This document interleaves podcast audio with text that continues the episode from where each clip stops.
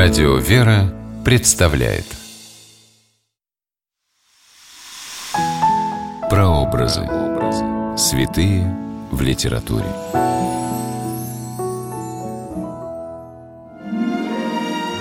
Жанр эпитафии, надписи на надгробных камнях в стихах или прозе возник еще во времена античности. Реже встречаются автоэпитафии – когда человек сам заранее сочиняет надпись для своего надгробия. Здравствуйте, с вами писатель Ольга Клюкина с программой «Прообразы. Святые в литературе». Сегодня мы говорим о святителе Георгии Канисском и его автоэпитафии. Место действия – город Могилев. Время действия – 18 век по Рождестве Христовом – Святитель Георгий Каниский отошел ко Господу 13 февраля 1795 года. Незадолго до кончины он сочинил автоэпитафию в виде восьмистишия. Вот как звучат ее первые строки. «Колыбель нежен, Киев мой учитель, Я в тридцать восемь лет назван святитель, Семнадцать лет боролся я с волками — а двадцать два, как пастырь, отдохнул с овцами. Что же кроется за этими строками? Будущий святитель, в миру его звали Григорий, родился в 1717 году в городе Нежине в семье украинских дворян Канисских. Он окончил Киевскую академию, где изучал поэтику, философию, богословие, иностранные языки, латынь, греческий, древнееврейский немецкий, польский. Поэтому в автоэпитафии святитель назвал город Нежин своей колыбелью, а Киев – учителем. По окончании академии Григорий Каниский принял монашеский постриг с именем Георгий и стал преподавателем по классу риторики. Всякий мог бы позавидовать его научной карьере. В 30-летнем возрасте отец Георгий уже возглавлял кафедру философии. Еще через 4 года – его утвердили в должности ректора Киевской академии.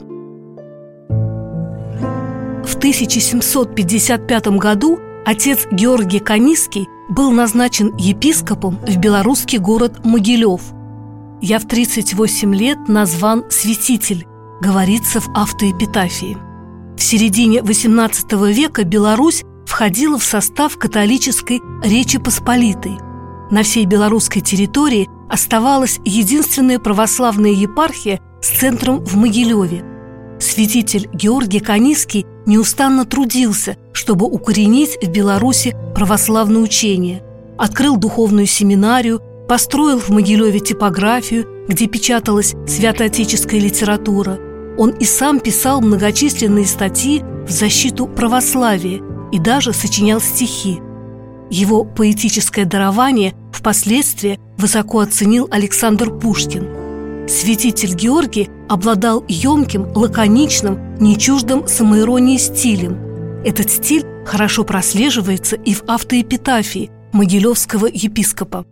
За претерпенные труды и непогоду Архиепископом и членом стал синоду.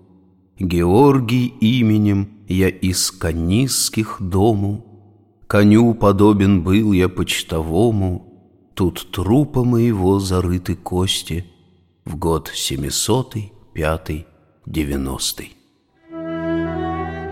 Коню подобен был я почтовому, написал святитель о своей многотрудной жизни, обыгрывая фамилию Канисских.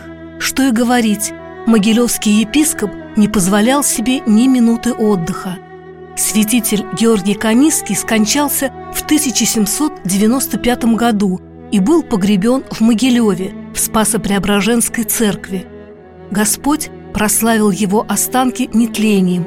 Это обнаружилось во время Отечественной войны 1812 года, когда французы, захватившие Могилев, открыли раку с телом святителя и обнаружили его нетленные мощи – 1993 году Белорусская православная церковь причислила архиепископа Георгия Каниского к собору белорусских святых.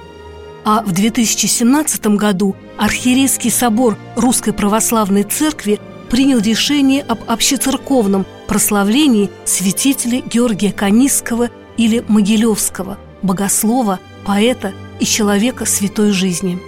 С вами была Ольга Клюкина. До новых встреч в авторской программе «Прообразы. Святые в литературе».